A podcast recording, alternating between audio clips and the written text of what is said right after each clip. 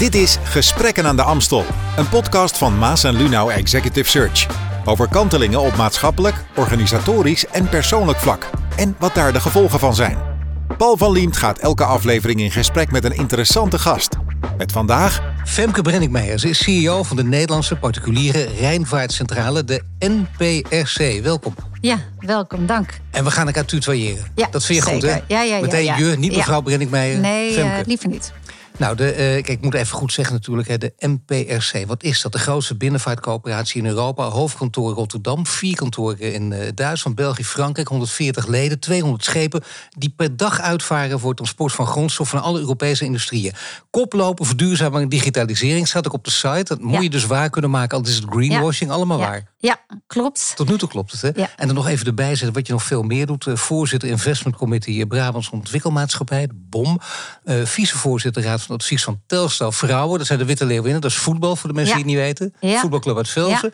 Eh, dan eh, Mentor NL Groeit, de begeleider van start-ups en scale-ups. Eh, dat betekent met strategie en organisatievraagstukken help je ze. Je zit in het bestuur van de Amsterdamse Havenclub... en lid van het bestuur van Nederland Distributieland. En, belangrijk, misschien kennen mensen je daar vooral van... je was heel lang commercieel directeur van de haven Amsterdam. Je hebt in totaal elf, elf jaar gewerkt bij het havenbedrijf. Ja, klopt. Ehm, ik ben eh, bij het havenbedrijf begonnen in 2008 als eh, jurist. Hiervoor als advocatuur in de advocatuur gewerkt. En eh, na enige tijd, toen ik eh, mijn eh, jongste dochter eh, op de wereld had gezet, toen heb ik een stap gemaakt. En ben ik de business ingegaan. Ben ik daar eerst commercieel verantwoordelijk geworden voor de energieafdeling. Maar nu ga je hard, hè, want het is al de eerste kanteling. Dat betekent iemand die in de advocatuur gewerkt heeft. Ik heb Ja. gezien in Amsterdam, in Ja. heel veel bedrijfsjuristen, ondernemingszaken. Dat Ja. betekent dus Amsterdam en in Haarlem. Dan denk je, nou, dat, is, dat kan een hele mooie opleiding in de advocatuur worden. En een carrière in de advocatuur. Daar neem je niet zomaar afscheid van. Merk Nee. ik altijd als ik zie Ja. dat mensen daar beginnen. Waarom Ja. deed jij dat wel? Ja, nou even misschien. Ik heb ook niet helemaal afscheid genomen. Mijn man is advocaat. Die heb ik ook in de advocatuur ontmoet. oh, zeg. Ja, oh, kijk. precies. Ja, dat is Eh, helemaal een stap juist. Dat is helemaal een stap. Ja, ik ben de advocatuur ingegaan. eh, ook eh, wel met de gedachte dat ik dat niet mijn hele leven zou doen. Eh, op een gegeven moment kom je erin, word je opgeleid. Eh, de hele wereld om je heen is zoals dan lijkt jurist. Eh, maar bij het havenbedrijf eh, natuurlijk wel gezien in een bedrijf... dat je ook met andere zaken te maken hebt. Ja, en ik wilde op een gegeven moment een stap maken. En ik kwam in gesprek met de toenmalige directeur van het havenbedrijf, Dertje Meijer. En die zei, ja, je kunt een stap maken in het juridische... maar je kunt ook naar de business en dan zijn de keuken van het bedrijf. En dat was wel een heel belangrijk advies van mij, want die kant had ik eigenlijk niet opgekeken. Daar was een mooie vacature, daar heb ik op gesolliciteerd. Dat was, ik was niet de eerste persoon waar ze aan gedacht hadden, dus ik moest wel even goed mijn best doen om eh, me daar eh, naar binnen te, te praten. Maar op zichzelf is dat begrijpelijk ook, eh, gezien je achtergrond, Ja, toch? precies, dat ze niet meteen aan precies. je denken. En ik heb ook een tijd best rustig aangedaan qua werk. Met de, toen ik de kinderen kreeg, echt parttime gewerkt. Dus ik was jurist, ik had een parttime achtergrond. En wilde uiteindelijk de, de, de, de commercie in. Maar je Nou. wilde ook niet alleen de commercie, maar je wilde ook weer, laten we zeggen, eh, vol in het werkzame leven. Dat betekent eh, Ja, dat- 40 plus uur.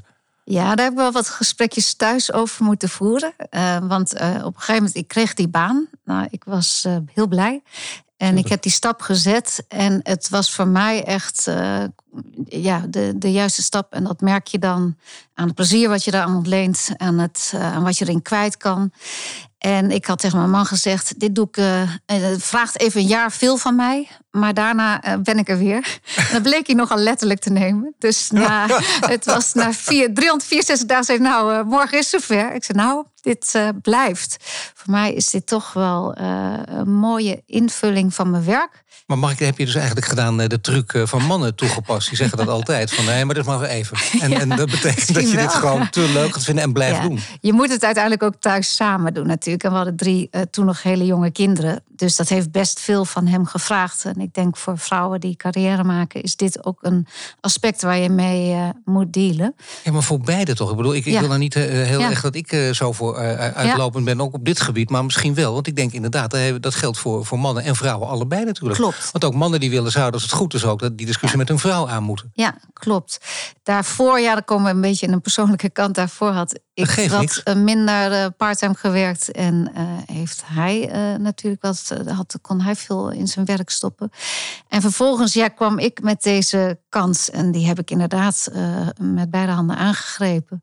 En dat heeft even wat geknetterd. Laten we daar maar gewoon over uitspreken. En daarna heeft het zijn weg gevonden en werkt het goed. Ehm, maar dat is inderdaad wel af en toe even ook goede gesprekken thuis aan de keukentafel. Nee, maar goed geknetterd, dat is ook logisch. Ik bedoel, wat, wat is daar ook mis mee om, om stevig het gesprek aan te gaan? Als het daarna ook goed blijft, is dat denk ik alleen voor een relatie nog veel beter ook. En nog sterker. Ja, zo spreek je ook uit.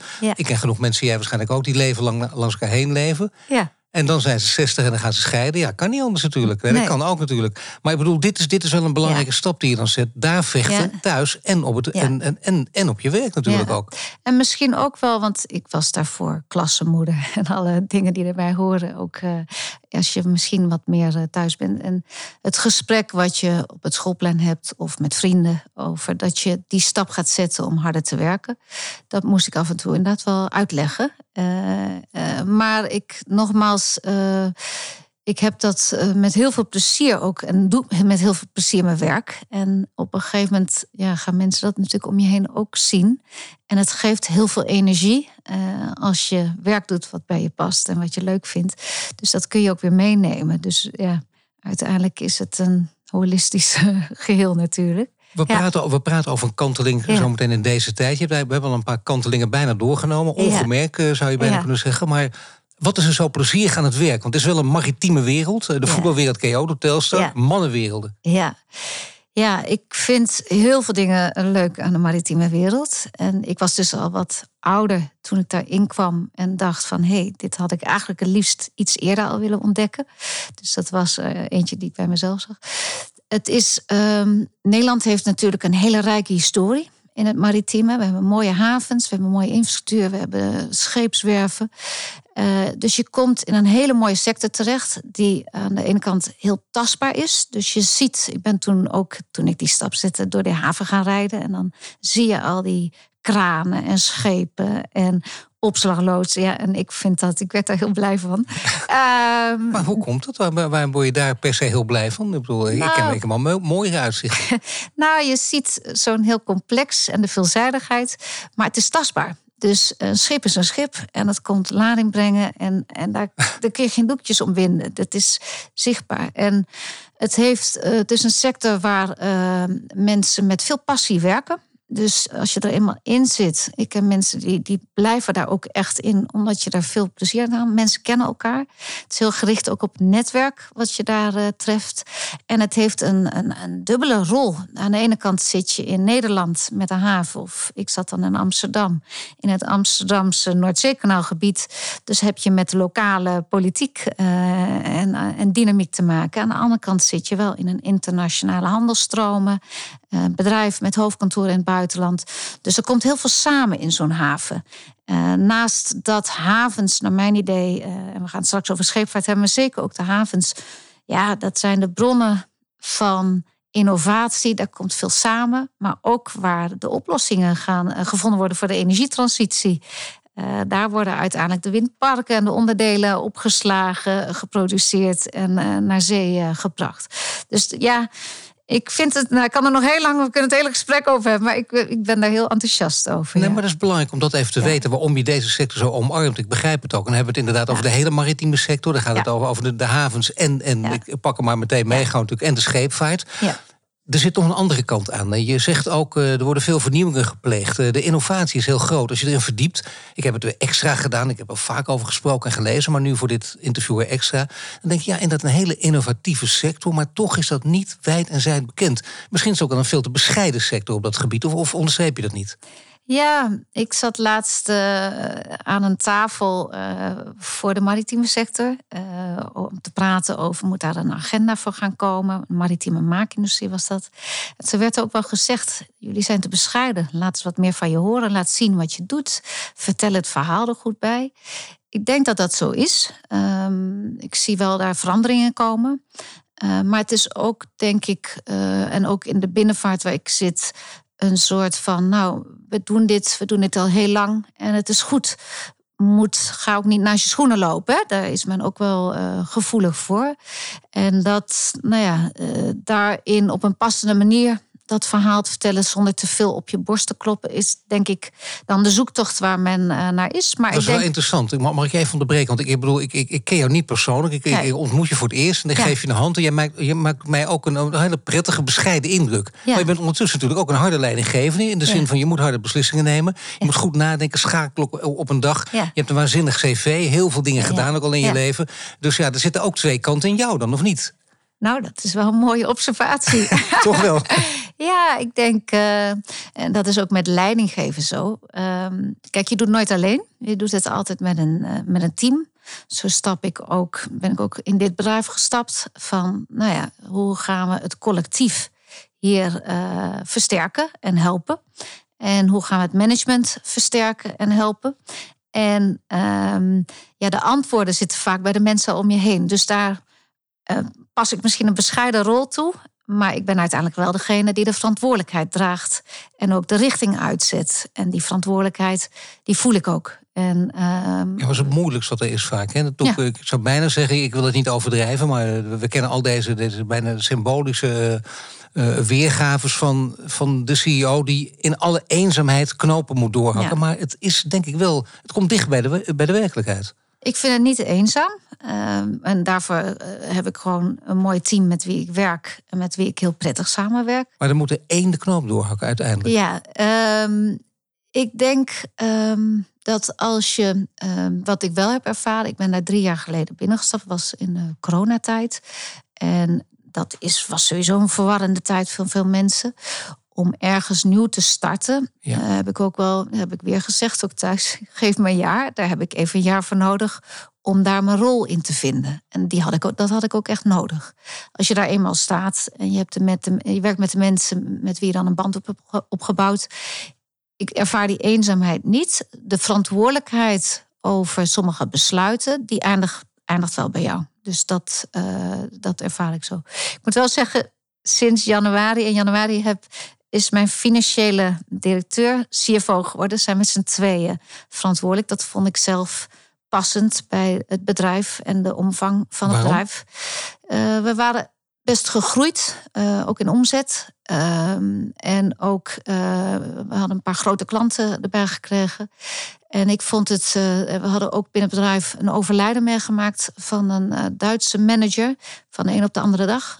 en dan voel je dat je wil de kwetsbaarheid uit het bedrijf halen. Ja, en tuurlijk. ik heb op een gegeven moment ook gezegd van nou, ik zit hier nu een tijdje, dus het, ik heb mijn, mijn, mijn rol bewezen.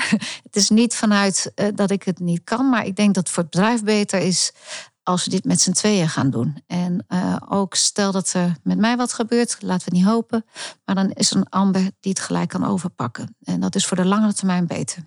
Nu is er nog iets. Uh, het gaat ook over koploper zijn, dat zei ik net. Hè. Koploper in verduurzaming en digitalisering, dat, dat zeggen jullie ook uh, ja. tegelijk. En ik moet even citeren, want anders gaat het verkeerd. Letterlijk, als het gaat over onderzoek naar CO2-vervuiling... dan wordt er geconcludeerd dat de scheepvaart wereldwijd op weg is... om de meest vervuilende industrie te worden. Die er is. Sommige wetenschappers hebben voorspeld dat de zeescheepvaart tegen 2050 17 procent... dat is heel veel, van de totale jaarlijkse CO2-uitstoot zou kunnen vertegenwoordigen dan kun je zeggen, nou daar kun je ja. aan de andere kant de vraagtekens bij zetten. Je kunt trots zijn op deze sector, maar hier kun je wat minder ja. trots op zijn.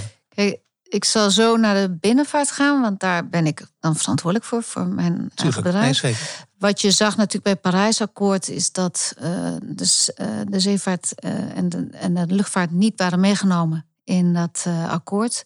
En dat leek toen misschien heel erg prettig. Ik denk uh, in die end is het beter om onderdeel te zijn van die uh, verandering.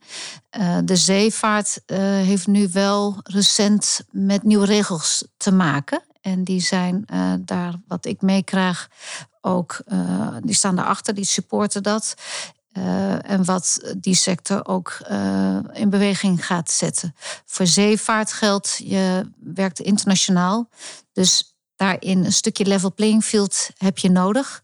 En zeker ook uh, met beschikbaarheid van ja, infrastructuur.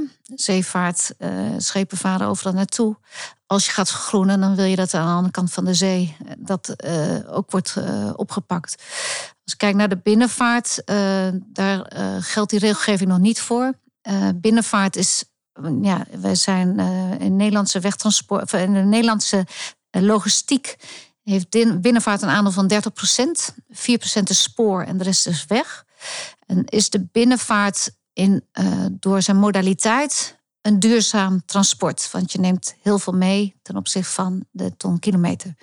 Maar dat mag de binnenvaart niet achterover doen leunen. Dus uh, ja, we kijken zelf ook als bedrijf. Uh, wat kunnen we daaraan doen? En uh, de sector in zijn geheel is daar natuurlijk ook mee bezig. Maar het zijn wel lastige vraagstukken. Maar die lastige vraagstukken die, die bestaan al een tijdje. Alleen we hebben nu een andere tijd. Namelijk een tijd waarin dit soort uh, duurzaamheidsvraagstukken ja. spelen. Uh, die vallen onder, onder het klimaat. Want je hebt ook te maken met migratie, met oorlog, met inflatie, met ja. stikstof, met de mogelijke bankencrisis. Nog helemaal niet weg. Dus het is heel veel bij ja. elkaar. De polencrisis. Ik, ik, ben niet de eerste die het constateert. We weten dit allemaal. Maar het vergt dus wel heel veel van leiders. Eigenlijk een van de redenen dat wij ook deze kantelingreeks maken. We willen van leiders horen wat je anders moet doen. En of zij dat zelf ook zo ervaren. Dus om daarmee te beginnen, ervaar je het ook zelf echt als een andere tijd? Of denk je nee, het wordt dus een beetje opgelegd door bijvoorbeeld mediaberichtgeving of anderen? Ik denk uh, beide. ik denk beide. Ik denk dat uh, je andere tijden hebt waar ook heel veel verandering in was. En wij soms wel eens het idee hebben dat de wereld maakbaar is en dat wij onderdeel zijn van het grootste.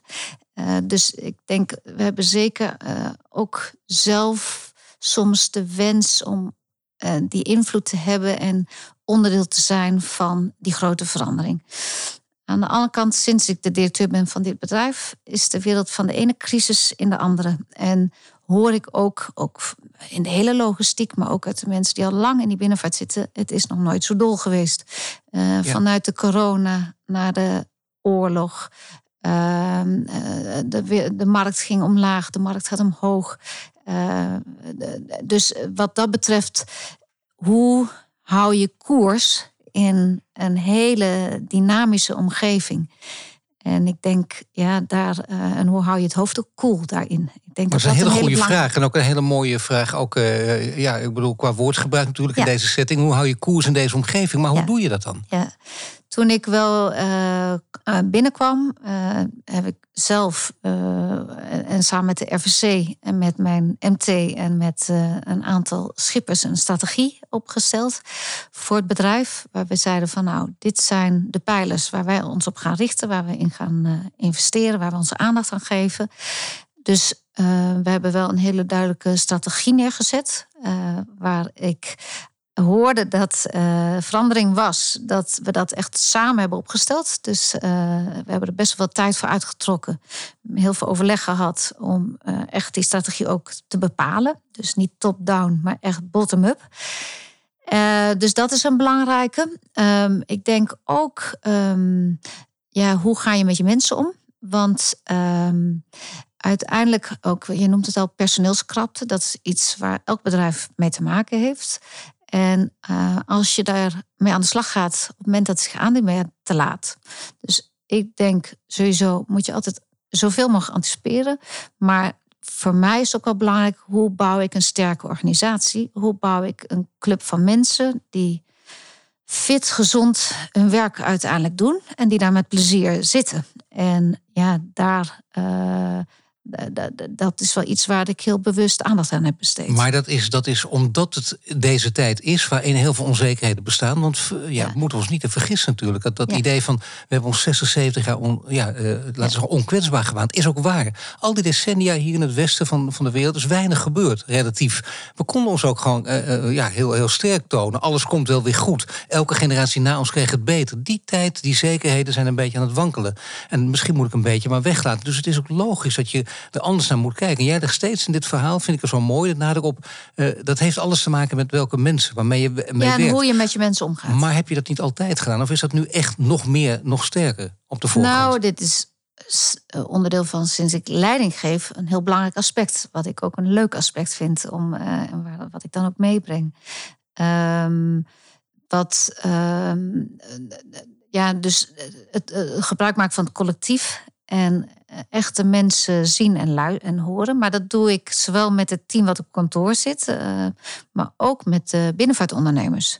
Dus um, ik denk ook voor mij is van belang dat ik goed aangesloten ben bij hun wensen en behoeften en hun daar ook uh, tijd voor maak om naar ze toe te gaan. ja, misschien, misschien geef je toch wel iets aan wat, wat, wat voor jou al gesneden koek is. Al, logisch, want je dat langer doet. Misschien wel in je DNA zit en dat je dat, dat altijd al doet. Maar ik merk heel veel andere leidinggevenden merken dat het, dat het iets, iets vergt van ze. Want ze zijn gewend met, uh, ik, ik even clichébeeld, maar toch met de Excel-sheets te werken. Uh, over mensen te praten als, uh, nou, daar zitten een paar poppetjes, daar zijn een paar slaafjes. Liefst off the record natuurlijk, maar die manier van praten. En, en zo, zo denken ze. Zo denken ze ook over hun bedrijf. En dan weten ze precies, die mensen zijn ook allemaal inwisselbaar. En jij zegt, het omgekeerde is waar. Je moet echt letterlijk naar je mensen kijken. Hoe bouw je een sterk team? Dus ook weten hoe karakters in elkaar zitten. Ja, en de onderstroom proberen aan te voelen. Dus uh, uiteindelijk kijken van. Want als leidinggevende is een illusie dat je alles weet. Dat weet je niet. Je weet eigenlijk heel veel niet. Uh, en dan wordt je natuurlijk ook niet alles verteld. Uh, maar toch probeer je zoveel mogelijk aan te voelen. Nou, wat wordt er gezegd? En hoe zie je de mensen erbij zitten? Uh, wat wordt er niet gezegd? En ja. hoe vertaal ik dat? En, um, Kun je dat goed zien? Heb je dat goed in de gaten? Ik denk dat mensen? ik wel redelijk sensitief ben. Ja. ja. Nee, maar dat begrijp ik. Ja. Dus dat betekent al in, in een vergadering van acht en zo... en iemand uh, doet wel vrolijk, maar de houding straalt wat anders uit. Dat heb je in de gaten. Ja, heel erg. Ja. En daar, of als daar een leidinggevende van die persoon bij zit... dan ga ik naar die leidinggevende. Uh, want dan wil ik daar niet doorheen bonjouren. Of je gaat daar zelf even naartoe. Of je stuurt even een berichtje van, hé, hey, uh, hoe is hij? uh, en wat ik misschien ook wel voor mij belangrijk is... hoe leid je een vergadering? En ik denk ook in het leiden van het ben ik me heel erg bewust van geworden... sinds ik echt eindverantwoordelijke ben... is hoe sneller je het woord hebt of pakt, hoe minder gezegd wordt. Dus voor mij is het heel belangrijk om de tafel rond te gaan, te luisteren en elke keer als laatste zelf aan het woord te zijn. En uh, dus dan te horen, daar, daar kan ik dan op acteren. Ja. Ja, vergt het overigens veel, uh, veel discipline. Want wat jij doet, wil je ook, uh, verwacht je misschien wel van meerdere leidinggevenden. Ja, het was toen ik binnenkwam, denk ik wel een beetje wennen voor de, voor de groep. uh, ik zit in een operationele omgeving waar men wel gewoon uh, prettig vindt, ook voor een deel om gewoon duidelijke besluiten te krijgen en aansturing. En voor een deel hebben ze helemaal is dat klopt dat ook. Um, maar aan de andere kant, als je op die manier de groep aanstuurt, dan krijg je niet de expertise of de kennis of de ideeën los die er misschien ook zitten. Dus ik heb wel eh, al heel snel met het MT gezeten. Van wie zijn jullie? wat beweegt je? Uh, wat vind je belangrijk? En ja, ik wil je stem horen. En dat is natuurlijk dan wel even wennen, want daar zit, komt dan ook een stukje verantwoordelijkheid bij. Ik had zelf nog wel de dacht, ik dacht, dat is toch leuk verantwoordelijkheid. Maar dat, vind, dat is ook nee, natuurlijk niet voor iedereen uh, die dat op dezelfde manier ervaart. Nee, dus juist dat in zo'n zo omgeving. Ik begrijp wat je bedoelt, zo'n omgeving waar mensen inderdaad gewend zijn. Dat, ja, dat is niet negatief, maar dan, dan zijn het ook geen bevelen. Maar dat vinden ze juist fijn. Dat, ja. dat, dat is dan duidelijkheid. Je moet dit en dat en dat doen en dan ga ik het ook uitvoeren. Maar je wil uitvoerende uh, niet als. Dan gebruiken ze bijna als poppetjes. En je zegt: kom op, jullie mogen ook meer zelfvertrouwen. We gaan het met elkaar doen. Ja, en uh, ja, als je vraagt van wat is de, binnenkomt en wat vind jij ervan? Of wat is je plan? Of wat, wat, wat besluit zou jij nemen? Dat kan wel eens spannend zijn van hé, direct gaat ze het ook nog doen ook. Dan heb ik het direct gedaan. Maar um, uiteindelijk moet je wel natuurlijk uitstralen dat de verantwoordelijkheid uiteindelijk bij mij ligt. Dus, maar toch, uh, hoe krijg je dit voor elkaar? Want we weten allemaal hoe dit werkt. Het is geweldig volgens mij dat je het zo doet. Maar hoe, hoe werkt het dan? Want mensen kunnen inderdaad denken: wacht even, we zijn gewoon gewend. Uh, jij bent de baas, zeg maar wat ik moet doen. En anders neem ik jou niet serieus. Die houding. Hoe kun je die, dat is bijna een cultuur. Hoe kun je die, die cultuur en die houding veranderen? Ja, ik denk dat het wel begint bij luisteren. Ik denk dat luisteren echt een onderschatte competentie is. Zeker. Luisteren en zien. En um, wel aanvoelen wat je wel of niet bij iemand kan laten. Ja. Dus um, en een vertrouwen geven. En dat doe ik ook thuis met mijn kinderen. Uh, misschien soms iets te veel. Maar uh, zoveel vertrouwen geven, dat is ook een beetje een tango. Hè? Dus kijken, vertrouwen. En tot waar kun je het loslaten? En als dat op een gegeven moment te veel is, dan pak je het weer terug. Maar ja, op die manier. Het is een, ik denk een heel belangrijke boodschap die je hier uh, overdraagt. En uh, ja. die zeker in deze tijd uh, heel ja. veel teweeg kan brengen. Nou, en iedereen als mens zien. Dus even doorlagen heen. niet vanuit hiërarchie, maar gewoon naar personen. En ik denk dat dat, dat is wel een belangrijke. Dat ook degene die misschien uh, een, een kleine rol heeft in het geheel, voor zijn gevoel, ook die, dat je daarnaar luistert. Ja. Maar hoe, hoe reageren als jij met, met, met andere leidinggevenden over praat... Of, of andere leidinggevenden observeert, hoe reageren die daarop, op dit verhaal van jou? Kijk, het heeft twee kanten. Hè? Laten we wel, het is niet alleen maar Hoezanne. Want wat ik heb moeten leren, is op een gegeven moment kun je luisteren en luisteren... maar je moet op een gegeven moment ook een besluit nemen. Ja, tuurlijk. Dus uh, aan mij werd op een gegeven moment ook wel gezegd van... nou Femke, uh, mooi, we halen hier veel plezier uit... maar we moeten wel even die rollen en verantwoordelijkheden weer even scherp zetten. Dus dat hebben we op een gegeven moment ook gedaan. En, uh, en ik heb ook gezegd van nou, op een gegeven moment moet er ergens moeten knopen. Dat geeft ook rust als je dat doet. Maar um, ja, ik merk wel dat mensen er positief op reageren. En ik denk dus, want we hadden het net over hoe ga je om personeelskrapte en de arbeidsmarkt dat als je dit goed in je organisatie hebt georganiseerd, dat dat een enorme betrokkenheid geeft bij de organisatie en een plezier. Want je voelt je allemaal eigenaar van het geheel. En dat, nou ja, ik ben, ik ben ook werk in een coöperatie, dus dat is een soort van basis. Uh, maar ja, wat je zegt, misschien makkelijk gezegd gedaan, maar dat is wel hoe je het wil brengen. Verantwoordelijkheden bij mensen en dat ze allemaal onderdeel en eigenaar zijn van het geheel. En, ik denk dat je daar het meeste plezier uit haalt. Natuurlijk, natuurlijk. Maar je zou bijna willen dat, dat veel meer leidinggevenden zo tegenaan kijken. Ik weet uit ervaring, door alle gesprekken, door de mensen er goed te, te volgen, dat dat lang niet altijd het geval is. Hoe komt dat, denk je? Waar, waar gaat het dan mis? Want dat zouden we in deze tijd heel graag willen horen. Ja, dat vind ik heel moeilijk natuurlijk. Dat weet ik. Je moet over anderen voor, praten, eh, maar, maar, maar je loopt ook een tijdje mee. Je ziet ja, het ja, ja, ja, ja, ja. Um, ik denk wel dat de druk soms op leiders is van... hé, hey, jij bent verantwoordelijk, jij moet die koers uitzetten... jij moet die resultaten halen. Dat die druk met zich meebrengt dat je je natuurlijk extra, misschien besluitvaardig opstelt. Een beetje overdreven daadkrachtig. Dat dat mee kan spelen. Um, en, en die druk is soms natuurlijk ook... Uh, ik zeg ook niet dat je in totale crisis iedereen taxi moet horen. Soms zijn er momenten dat je gewoon gelijk dat besluit moet nemen. Maar ik denk wel dat uh, hoe ga je aan de andere kant ook om met misschien met die druk. En uh, je hebt heel veel stakeholders, heel veel belanghebbenden die allemaal iets van je willen. En uh, hoeveel ruimte geef je dan? En hoe, want het gaat over controle. het, hoeveel ruimte en controle durf je dat moment weg te geven. Maar je ziet vaak voor de buitenwereld iemand die heel daadkrachtig is of lijkt, dat het vaak een rol is en, en dat er heel weinig zelfvertrouwen achter zit als je doorvraagt. Ik zie ook natuurlijk wel heel veel mensen die dit wel juist heel goed doen. Nee, hè? Natuurlijk, en, uh... nee, zeker, nee, zeker. Ja, nee, allicht, kom op. Zeg. Maar ik denk dat het, uh, wat ik mijn persoonlijke observatie laten bij mij houden, dat het met controle heeft te maken. En, heb, je dat moeten leren? heb je dat moeten leren? Nee, niet voor mij. Ik, ik, mijn les is om af en toe dat besluit wel, eh, dat sneller in die besluitvorming te zitten. Dus voor mij is dit natuurlijk. Maar ik denk voor anderen dat dat uh, speelt. Ja.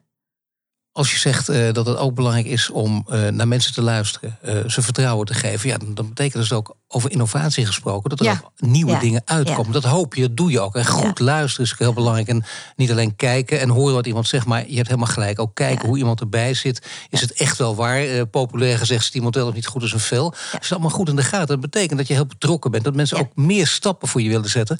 En het ook, ook zelf meer zelfvertrouwen krijgen. Heb je dat gemerkt ook in deze tijd, dat, dat het gebeurt? Een van de mooiste dingen van leidinggevende zijn. Uh, want je hebt eigenlijk een verantwoordelijkheid over mensen. Je hebt een verantwoordelijkheid over een bedrijf, maar zeker juist over mensen. En natuurlijk lukt dat niet altijd, maar je hoopt dat je mensen die met jou werken een stukje rust en uh, kunt geven, een stukje plezier. En dat ze inderdaad uh, stappen kunnen zetten, zich kunnen ontwikkelen. Uh, ja, daar draag ik heel graag aan bij. En als iemand op een gegeven moment in je organisatie is uitontwikkeld en moet verder, moet je ook weer durven loslaten. Ik denk dat dat ook een belangrijke is. Ja, uh, ja voor mij is dit wel een hele belangrijke kern. Ja. En dan doe je dat uitgerekend in een wereld. Dat moet ook. Wat je een paar keer al zegt, dit zit in jou. Je hebt het niet moeten aanleren. Dat helpt enorm. Hoewel je volgens mij dingen natuurlijk wel degelijk kunt aanleren de loop der jaren. Maar dit heb je. Dat kun je al. En dat inderdaad, het is geen cliché. Het is echt een, een stevige mannenwereld. De maritieme wereld. Ook de voetbalwereld. Ook nog eens heel. Is het dan vrouwenvoetbal. Maar dan nog moet je plek zien te verwerven. Moet je dan wat extra's geven? Of moet je dan nee, op een net andere wel, manier mensen benaderen? Wat ik echt ook leuk vind van deze wereld. Is dat het geen. Uh, men houdt niet van poespas. Dus, en men, het is een hands-on wereld. En we gaan doen. Dus ik hou heel erg van actie. en dat we stappen zetten. En dat we niet eindeloos uh, scenario's maken voordat we in actie in beweging komen. Dus dat vind ik het leuke aan de wereld, dat het heel erg uh, daadkrachtig is.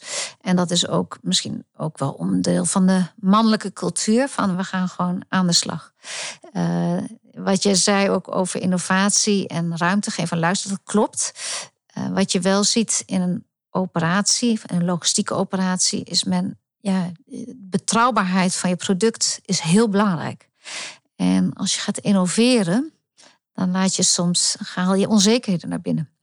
En dat is wel een andere benaderingswijze, die men ook wel soms moeilijk vindt. En durf je, en dat is ook, we zijn bezig met een elektrisch, uh, waterstof-elektrisch uh, binnenvaartschip.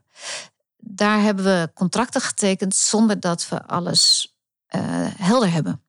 En dat is natuurlijk voor in de sector waar ik zit best moeilijk. En hoe krijg je mensen bij elkaar die die stap met elkaar durven zetten? En als dat eenmaal getekend is, dan lijkt dat best eenvoudig. Maar dat is natuurlijk een heel proces om al die spelers bij elkaar te hebben. Ze allemaal uh, die stap durven te laten zetten. En dan ook te gaan. En, en misschien stoten we ons hoofd heel hard ergens. Het is een risico. Ja, dus een duidelijk. Hoe, hoe heb je dit voor? Want dit, dit is, vind ik, een nogal grote stap. Hoe heb je dit dan voor elkaar gekregen? Heeft dat te maken dat, dat het makkelijker gaat in deze tijd? Omdat je nu eenmaal weet dat je die kant op moet en risico's moet nemen? Ja, het is voor de mensheid natuurlijk echt een kleine stap. En het is één schip. Uh, voor de binnenvaart en voor ons bedrijf is het een grote stap. En voor de schipper, die, uh, van wie dat schip is, is het een immense stap. Want uiteindelijk gaat deze persoon met zijn gezin, die neemt de, de, de, grootste stap. Hoe je dat naar mijn idee, want toen ik binnenkwam liepen die gesprekken. ben daar vervolgens mee aan de slag gegaan. We moesten subsidie hebben binnengehaald. Uh, de, de consortiumpartijen bij elkaar gehaald. We hebben een hele stuurgroep, een werkgroep opgezet. Uh, ja, dat, uh, dit soort stappen zet je makkelijk als je samenwerkt met mensen, een beetje met hetzelfde DNA. En die dit ook willen. En die ook zien, die iets verder kijken dan alleen maar de korte termijn, maar ook naar die lange termijn kijken. En die dus ook betekenis willen geven. Want dat wordt van de CEO natuurlijk nu veel meer gevraagd ook. Hè? Dat je niet alleen, je zit er niet voor jezelf, je zit er voor de wereld. En dat is dan geen, niet zomaar een, een, een, een, een loze kreet. Maar het is, je moet het ook uitvoeren en handen en voeten geven. Ja, en waarvan ik wel van, een van de reden was, nou, eh, we, we doen dit samen met de hele keten. Dus niet alleen dat binnenvaartschip, maar ook met onze klant, dat is Nobian. En de verladers? Ja, dat is uh, Nobian. En uh, met een aantal andere spelers. havenbedrijf Groningen, havenbedrijf Rotterdam helpen daarbij. Um, maar we doen het ook om te leren. En ehm, of dit de eindoplossing is, dat weet ik niet.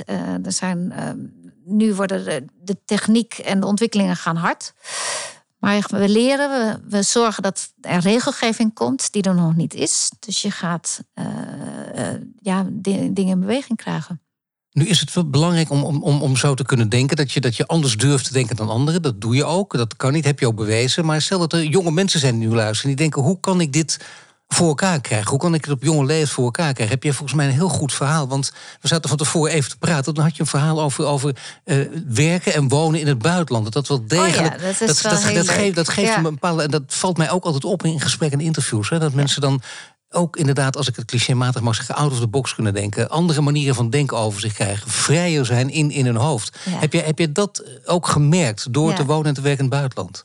Ja, dat is wel grappig. Ik vertelde jou dat ik mijn vader had gebeld voor dit gesprek. En ook eens met hem van, hoe zie jij kanteling in mijn leven? En toen zei hij, nou... Ik heb na mijn middelbare school ben ik twee jaar naar het buitenland geweest als au pair. Eerst in Italië, daarna in Frankrijk. Uh, en daarna wilde ik eigenlijk verder de wereld in. Maar toen ben ik uh, toch uh, teruggehaald door mijn vader om te gaan studeren. Maar ik kwam wel anders terug. En dat vertelde hij ook. En dat klopt. Je gaat vrij jong. Kom je in een wereld. Ik kwam in Italië waar je de taal niet kent. Waar je de mensen niet kent. En waar je iets op gaat bouwen. En waar je ziet. Ik kwam uit Nijmegen dat de wereld groter is dan Nijmegen. En elke keer dat tochtje wat je naar je school aflegt.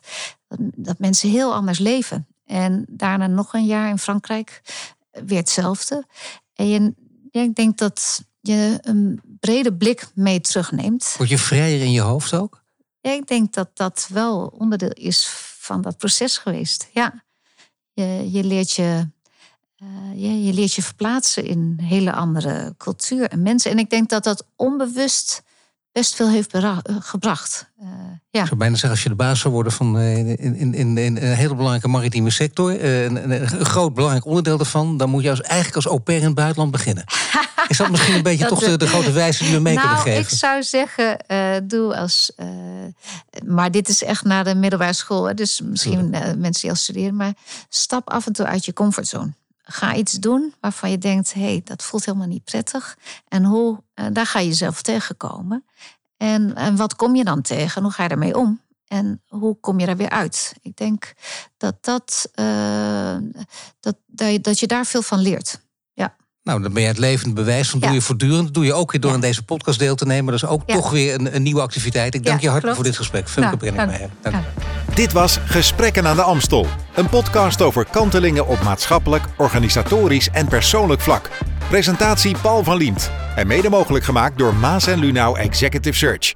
Volg ons in je favoriete podcastplayer voor meer Gesprekken aan de Amstel.